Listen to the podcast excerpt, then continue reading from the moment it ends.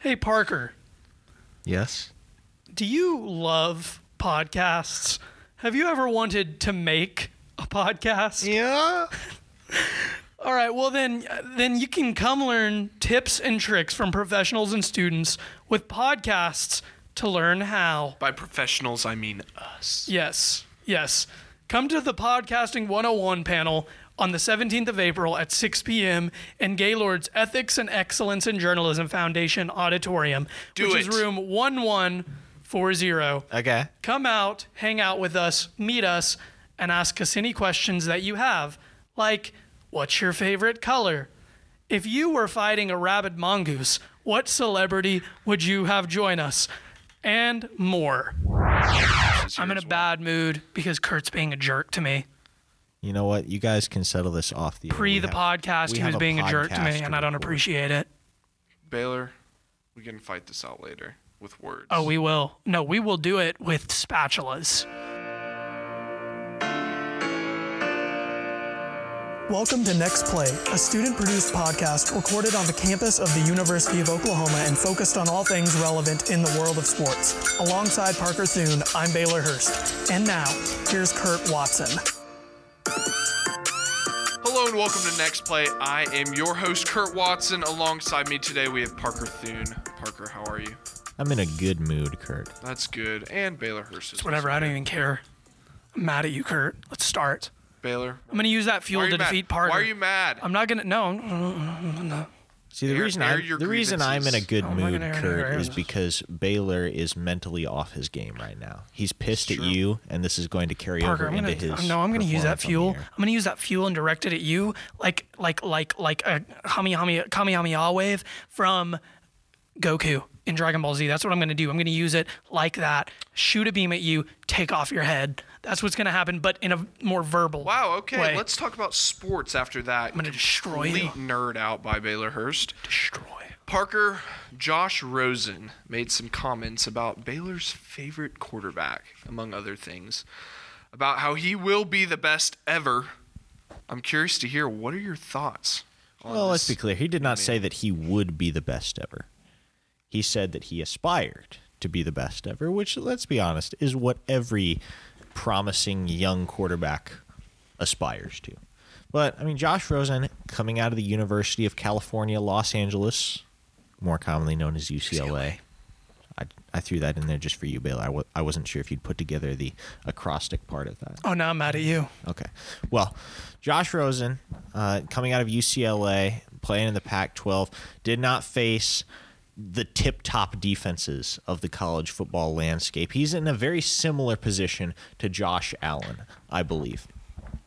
And that, you know, the Pac 12, arguably, among the Power Five conferences, is the worst. I believe we should be asking ourselves just as many questions about Josh Rosen as we should be about Josh Allen.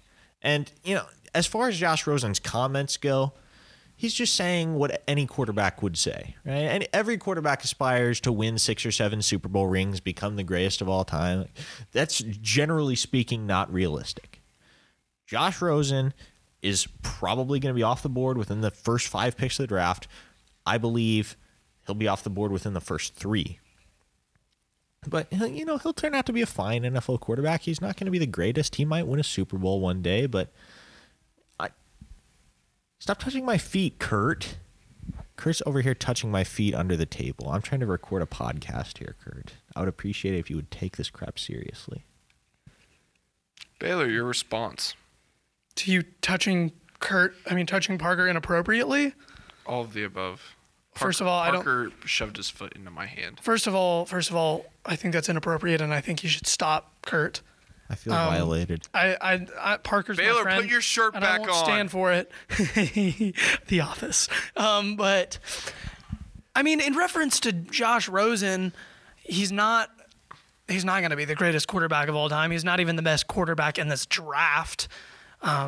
But I he's not neither, even- Neither was Tom Brady. I mean, well, Tom Brady ended up being the best quarterback See, in the draft. see, it's all about the In that- system. like, what, yeah, a in quarterback that- just in has that to land in the draft, right position. In that, like, but Josh, Josh Rosen isn't the kind of guy that people are going to sleep on, and he's going to show up later.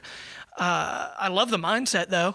I mean, the greatest the greatest people of all time have a crazy mindset that they're actually the best. And I mean, if it works out for him, it works out for him. I don't have much to say about Josh Rosen other than I doubt it. Uh, he isn't explosive. He doesn't seem to kind of have that. Like eh, a lot of quarterbacks in the NFL, not a lot. This is what makes him unique. Like Aaron Rodgers, Tom Brady. I even think Andrew Luck is kind of like this. The way that they talk is that they're almost like a football geek. They're like a football nerd. There's nothing that they care about except for football. And if you maybe if you if you if you dissected them where their heart and brains were, you would just find a football. I don't th- I don't see that when I see Josh Rosen. So I don't think that he can gain that sort of level. But I mean, people absolutely said that about people like Tom Brady, and they'll always say it. So it'd be cool if he did it. I doubt it. He's not even the best quarterback in this draft. I think if anyone in this draft would be quote unquote the greatest quarterback of all time, it would either be it would either be uh, uh, Baker Mayfield or Lamar Jackson. I think those are the only two players that have potential enough to do something like that. I've come to realize over the past few weeks that it's it's less about the quarterback and more about the system that they land in. I mean, look, how often, how much more often do we see a guy like Russell Wilson, just a regular unheralded ho hum third round pick that lands in a good system in Seattle or elsewhere, turn out to be a great NFL quarterback of his era? So much more so than you see it, you know, with a guy like Blaine Gabbert or Christian Ponder that has all the tools to be a great NFL quarterback, is an early first round selection, but just lands in a bad situation and has no weapons and has no means to achieve and ends up washing out of the NFL or getting relegated to a backup role somewhere else. It's all about the opportunity. And that's why right now, if I'm one of these quarterbacks, I'm actually hoping that I get drafted first overall by the Cleveland Browns. Most years, I would say, heck no. I don't want to go to Cleveland. Cleveland But is looking like a great opportunity right now. They definitely are with the and offensive you've got nowhere you've have. got nothing to lose you know i mean if you show up and you're bad you're in cleveland if you show up and do well you've sparked the flame that is the fire of cleveland Exactly. And whoever whoever ends up in the New York Jets organization, my gosh, what a dumpster fire that's going to be. Best wide receiver up there is Robbie Anderson. Robbie Anderson. I, I say i would say that the jets are probably my pick for the worst team in the nfl next year. When was year the last time that the Jets were relevant? The Mark Sanchez era. when they almost beat the patriots last year when they got close to beating the patriots last year that was the last time i remember hearing anything relevant Baylor. about them Like Stop you never hear anything bringing can the like, Patriots. You never hear them being in contention for anything. I'm just big. tired of Baylor bringing the Patriots in the conversations that have nothing to do with the Patriots, Kurt. They're in the same conference in the same sport I mean, Shut up, to be Baylor. fair, you were trying to bait him into talking about Tom Brady and By his talking about fandom earlier systems. by talking about systems. I Yeah. mean, I'm, That's I'm on not, you. I'm not wrong. Yeah, but uh, regardless, Parker, He's a Patriots are relevant in most contexts. So now we've talked about Josh Rosen. Now let me bring up the fact that it surfaced this week that Tristan Thompson, husband of Khloe Kardashian, was uh, caught on camera. What is the sharing wait wait wait? What is moments. the whoa whoa whoa? whoa. What is the similarity here? Hey, don't worry about it. Okay. What, Tristan what's the connection between the two subjects? Hey, you'll though? see. Tristan Thompson was caught on camera sharing intimate moments with women that were not his wife, Khloe Kardashian. Therefore, I think it appropriate that we title this episode Californication. That is all. Parker, did you really just go on to that tangent purely so we can name this episode off of a red? I give it a Chili thumbs up. Peppers? Yeah, see, now I've Yes. manipulated you into naming it Californication because California, Josh Rosen, UCLA, and Fornication, Tristan Thompson. Yeah, There you go. yeah. We'll see what. Hey, we'll That's the name of we'll the see What episode. happens. We'll see what happens. There's an OC about it. Kurt. We'll we'll see what happens. Anyway, after Strike two. that long aside, two for Kurt Watson. Parker, let's talk about the NBA. I, okay. Actually, I'll, I'll talk to Baylor about this because I feel like Parker gets too much time in front of the mic. Wow.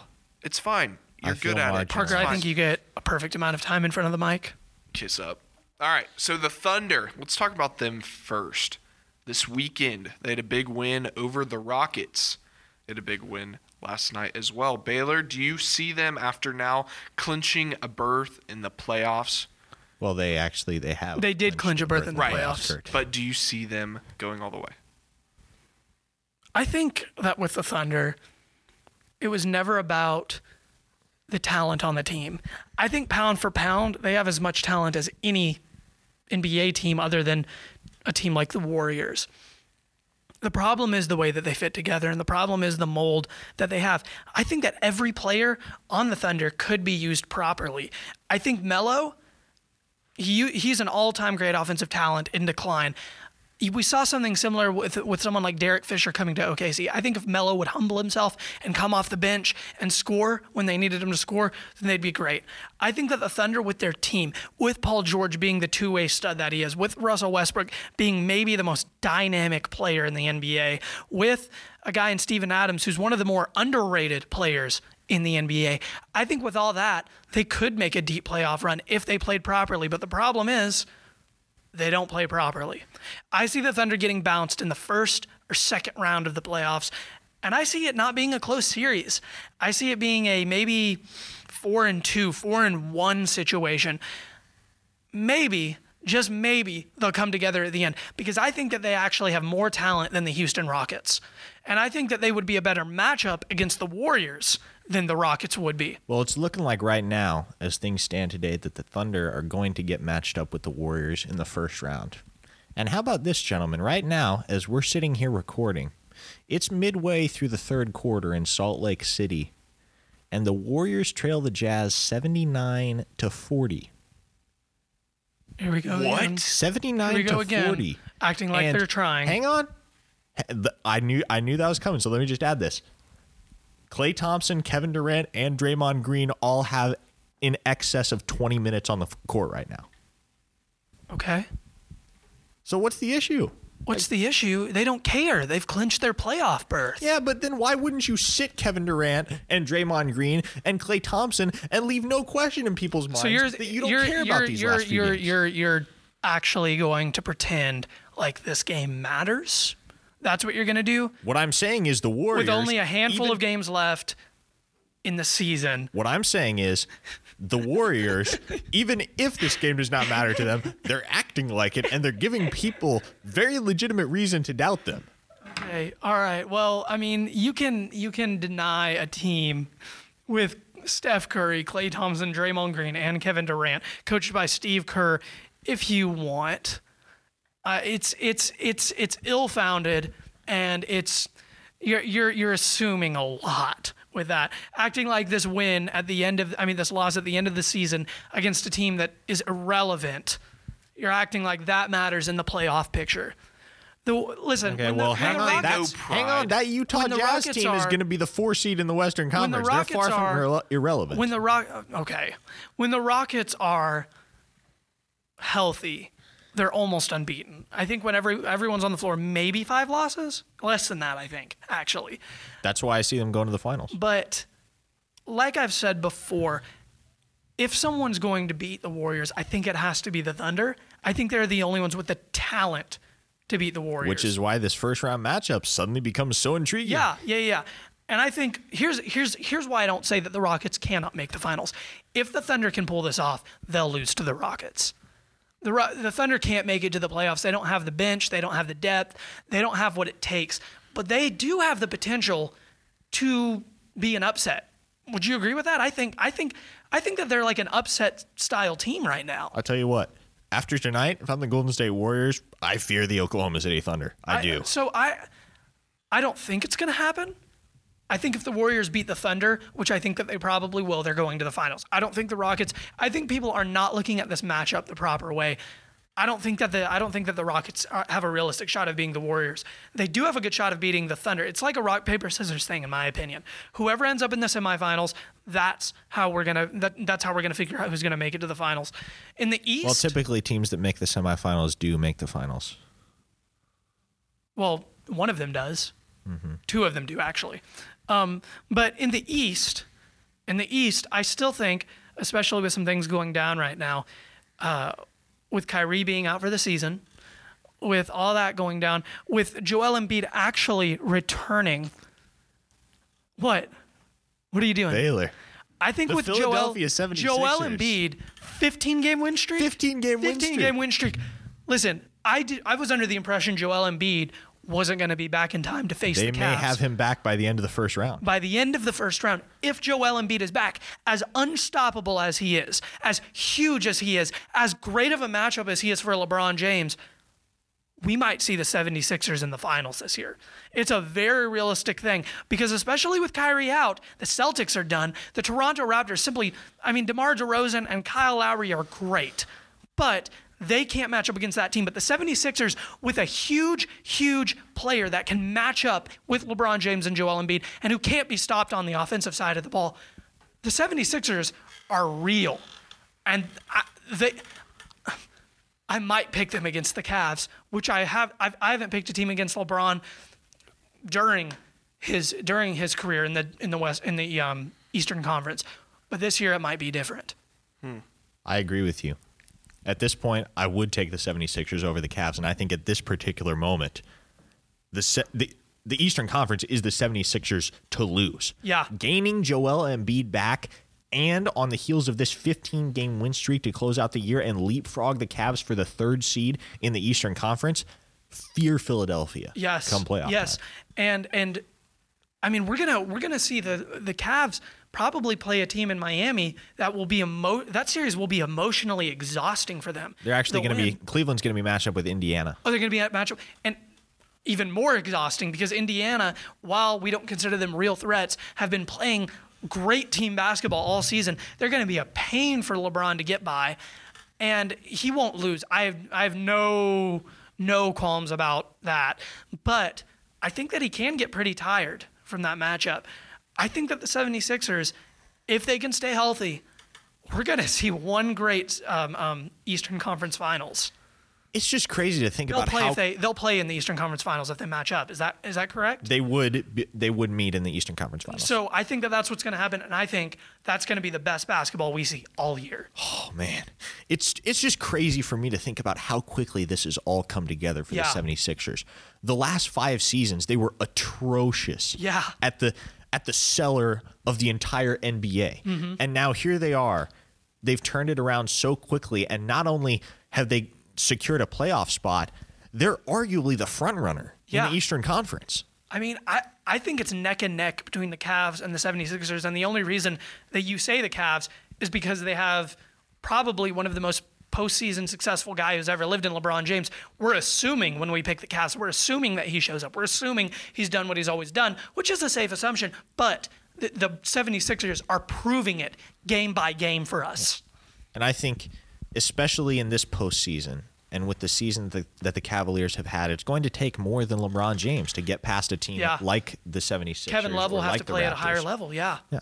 He's going to need somebody to step up. It can't just be Mm-hmm. LeBron James carrying the team on his shoulders because the reality is, in past years, he has not had to face teams in the Eastern Conference that have this level of talent and this depth. especially I mean the 76ers would be a standard team that LeBron faced if Embiid was unhealthy. But now it's it's almost dead even. I would say Joel Embiid, while he's let's say LeBron is five star, Joel Embiid is four star, maybe four and a half. I don't know, man. I I think we're I think in the next coming weeks we're really gonna see if the Cavs are making it to the finals. All right. All that being said, who's your pick to win it all? Parker, I'll let you start. I don't know. I feel I like this question's I- been asked and changed quite a Yes. few times. I, I find myself constantly changing my mind, and I feel like I'm going to regret this because, you know, this team has a reputation as a postseason as postseason choke artists. But I'm going to go with the Rockets over the 76ers in the finals. Okay. And I was sold on the Raptors for a while. Now that the 76ers have hit their stride, they've won 15 games in a row, and they're getting Joel Embiid back. I think they're absolutely blowing through the Eastern Conference on their way to the finals. But I believe that in the finals, the Rockets' ability to shoot from the outside and the fact that James Harden is playing as well as he is, I think he's going to elevate his game to new heights in the finals and take the Rockets to an NBA title. Baylor. I just there are so many situations that could play out this year. For the first time in years, NBA basketball is interesting, and especially with the return of Joel Embiid. I I, I don't know. I mean, it depends who wins in the first round. You know, if if the Thunder win in the first round, I'm taking the Rockets to win the, the, the Western Conference Finals. If the Thunder lose in the first round, I'm taking the Warriors to take the Western Conference Finals. It's all over the place. Do you see these being some summer madness? I I think so. I think we're going to see some upsets this year. But I think in the end, and I and I've said this a thousand times, but when you've got a team coached by Steve Kerr and you've got Kevin Durant, who's the second best player on the planet because Kawhi Leonard's injured, you've got people like Steph Curry whenever he comes back, Klay Thompson, Draymond Green. I think with that team, you're making it to the finals. And if LeBron can make it to the finals, I think LeBron can take him out. I think if the 76ers make it to the finals, they have a better chance of taking them out. With their team because they're more balanced. So I think if it's a Warrior 76ers matchup, I'd pick the 76ers. If it's a Warriors Cavs matchup, I would take the Warriors. I don't think the Rockets are making it to the finals though. And this is awesome. Two months ago, we were still all conceding that this was Yeah. going to be round four of Warriors Cavaliers. Now here we are, mid April, and everything has changed. The race is wide open in If both you would have told me at the beginning of the season that we would be we would be questioning whether the Raptors or the 76ers would take out LeBron, I would have I would have laughed in your face. If you would have told me that that the, the Probably Thunder would have called us a few names too. Yeah, I mean it's it's it's just it's crazy for the and I'm so excited because I was expecting another boring NBA season, nothing to talk about. Whenever whenever we were, whenever we started the podcast, I was like, what are we going to do during the NBA season? But they've given us plenty to talk about. And trust me, I have not tuned in for the vast majority of NBA playoff matchups for a long time. This year's going to be different. I will be watching Wrapped. Same. All right. Let's move into some discussion about a season that just wrapped up. The Masters just ended. I guess golf season never truly ends, but and, uh, definitely doesn't end with the Masters, but Yeah. But one of the biggest tournaments of the year just completed. We saw Patrick Reed win. Uh, it was an exciting showing with Tiger coming back. Parker, what were your thoughts on this year's tournament? It was it was interesting. It was not nearly as climactic as I thought it would be, just simply for the fact that the guy that held the 54 hole lead ended up winning, and we didn't really see a change at the top of the leaderboard on the final day. But still, it provided for some exciting action over the final 18 holes of the Masters. We saw Jordan Spieth come out and blitz the field, shoot an 8 under 64, the best final round in the history of the Masters. Missed a par putt on 18 that would have put him at a 63 for the afternoon and tied a course record. I mean, there's not much more that Jordan Spieth could have done to ensure that he won his second green jacket. It just ultimately came down to the fact that Patrick Reed had built himself too much of a cushion on the final day. Reed only shot one under in the final round, but he had just built that that much of a lead that he could kind of sit back, relax, and let everybody else scramble, and he could just spend all day making pars. Did you have something to add, Billy? Billy didn't have anything to add, but uh, great win for Patrick Reed, a guy that has always been on the cusp of great success in the world of golf, but has never been able to earn that victory that launches him into the spotlight. And with a very resilient performance at the Masters and a final score of 15 under over the four rounds, he's definitely put himself right up there at the top among golf's elites, outplaying guys like Rory McIlroy, Rickie Fowler in that final round to maintain that lead. Great win for Patrick Reed. It was it was a great tournament just for the sport of golf in Yeah. general. Tiger Woods didn't really contend, and if he had, there probably would have been a lot more buzz surrounding the Masters. Well, what did you think but- of Tiger Woods' return? Tiger's return. it was it was about what I expected it to be. Yeah. Augusta is a tough course, and Tiger Woods, quite frankly, has not played Augusta with hopes of winning in ten years. Yeah. I mean he's been there It's and he's gorgeous. played. Every year I'm impressed by just the care that's taken in keeping that place up. I mean Tiger's getting back to his old level. I don't know if he'll ever hit where he was in his prime. My gosh, it's tough for any athlete to hit the level that Tiger Woods was at in his prime. But Tiger Woods will, I believe, barring another injury setback, be back contending for major championships here before long. At this point now, I think we, we all learned to temper our expectations a little bit, that it's going to take time for Tiger Woods to get back into the swing of things. He had a couple great tournaments early on in the year, but to expect him to contend at the Masters was probably asking a little too much. Why do you say that? Just because trying to get back in the swing of things? Well, absolutely. You think about this Tiger Woods has not won a tournament in five years. He won a couple in 2012, couple more in 2013. I think he's only won, what, four or five events in the last 10 years? It's just been one injury after another, yeah. one setback after another. And so to expect him to return to the highest level of competitive golf and compete at one of the most difficult courses in the United States in the biggest spotlight that golf has to offer, it was asking too much. Fair enough. All right. Well, I want to move into our final topic, the MLB, specifically talking about Shohei Ohtani. He's had a heck of a season so far this year playing for the Angels.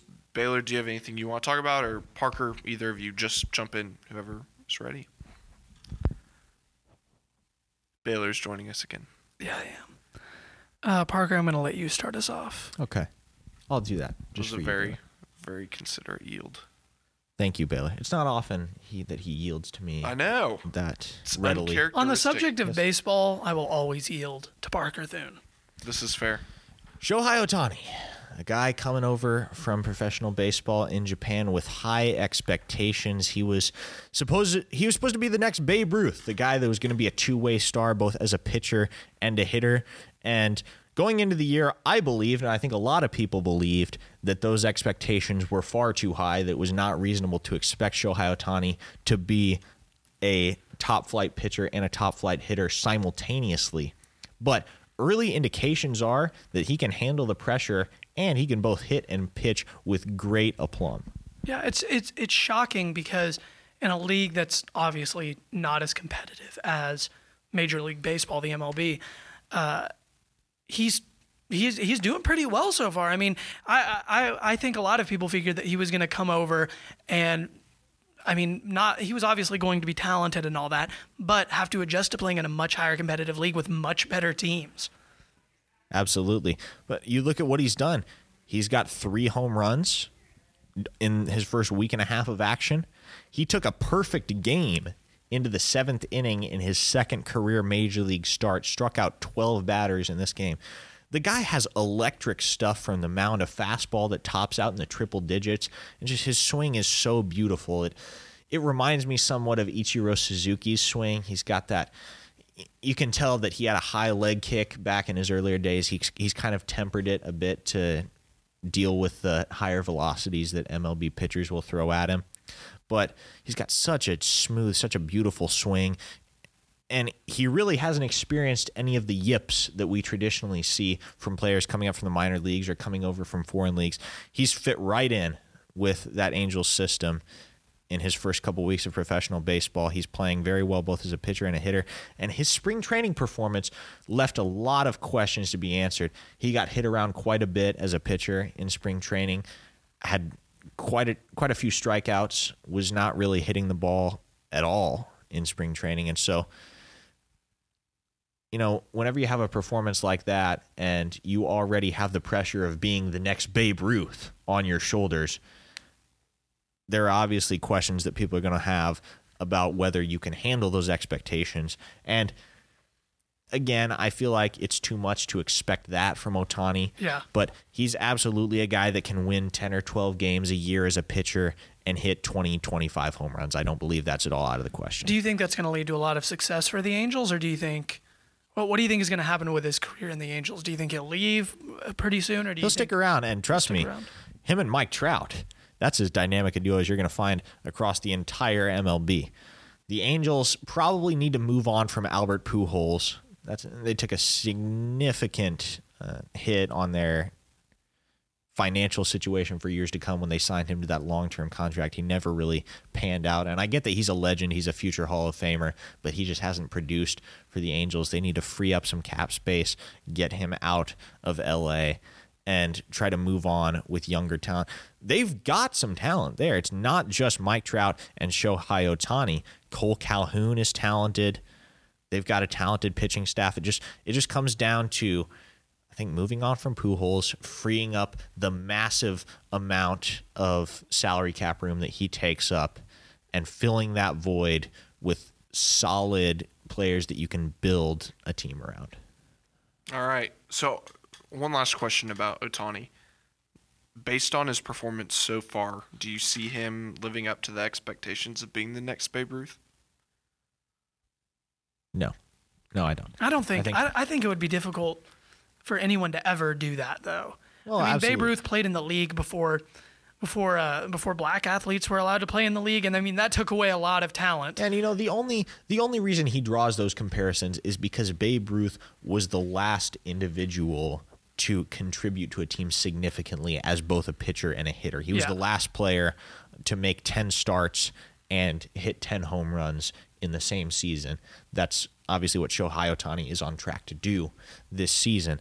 But that's the only reason he draws comparisons to Babe Ruth. Like, Babe Ruth, I firmly believe, is the greatest athlete in the history of sports because at his peak, he was outperforming most teams. He was hitting more home runs than most MLB teams were. Baylor, I feel like you disagree with that statement. I just no, it's not that I disagree. He's probably the he's probably maybe the most dominant player in a sport. I just think it's funny to call him an athlete because he was chubby and he. Oh, yeah, he and was. I mean, I, I- there I consider But he hit dingers. like yes, I consider Babe Ruth a lot of things. I don't know if I'd consider him an athlete. I mean, he's just whenever I think athlete, I think of ripped guy who's got unusual physical abilities. And I guess he does have unusual he did have unusual physical abilities, but I just think it's funny to consider him an athlete. If I'm looking at dominant athletes of all time, I think of I think of Floyd Mayweather, I think of Tiger Woods, I think of I think of Michael Phelps at his position. I think of players like that, Michael mm-hmm. Jordan. I just whenever you say athlete, I don't instantly think Babe Ruth. The dude was the dude was overweight and I think he died of heart disease. Isn't yeah, he had a lot of he health problems. Yeah, I mean, he overate and all that, but uh, Parker's right. He is he is one of the most dominant athletes of all time. I just thought it was funny, I just- and you probably called him because I was laughing because I think it's funny to call him an athlete. I just I think I think back to Babe Ruth's career. He's this short, portly little guy mashing 50 55 home runs a year when the norm with for a ML cigar in his mouth. Yeah, wh- when the norm for MLB players of that era was 5 to 7 every year. As I said, he was hitting more home runs than most entire teams were in that era. He absolutely revolutionized the game of baseball, and I can only wonder with the workout training techniques that are around today and the juiced up balls that baseball is playing with today. I can only wonder how far those home runs that Babe Ruth hit back in the day would be soaring nowadays. out of the ballpark, I'm sure. Well, that's going to do it for us today on Next Play. Thanks for listening in. Make sure to donate to our Patreon. Any money that you have, we appreciate it. Helps us keep things running here. And we are poor, broke college students. As always, thanks to John Pfeiffer for our intro and outro music. Make sure to follow us on social media at Next Play Pod. Drop us a line. Let us know how we are doing. If there's anything else you'd like to hear in the show or any comments or feedback that you have, we'd appreciate it. And now to end with my Kent Murphy quote of the day. That episode is Gone Forever, Aaron Hernandez. Yeah. Hey, it's the grand season finale of Next Play, coming to you in a is it two weeks? Something like that. approximately two weeks whenever we hit episode 50 we'll be wrapping up this season of next play. It's going to be wild. We're going to have games. We're going to have prizes. We're going to have Juice boxes. we're going to have juice boxes. Amazing. we will have Everything Limoon just said was sparkling lemonade. No, we won't. yes we will. Can we have Hubert's lemonade too? no. Make sure that you tune in in approximately two weeks for the next play season finale of the Baylor, since final when did you become the episode lemonade Nazi? of the season of of next play. Make sure that you tune in. It's episode 50. It's going to be real good. We'll have Baylor's mic muted the whole time. You'll love it. That sounds amazing.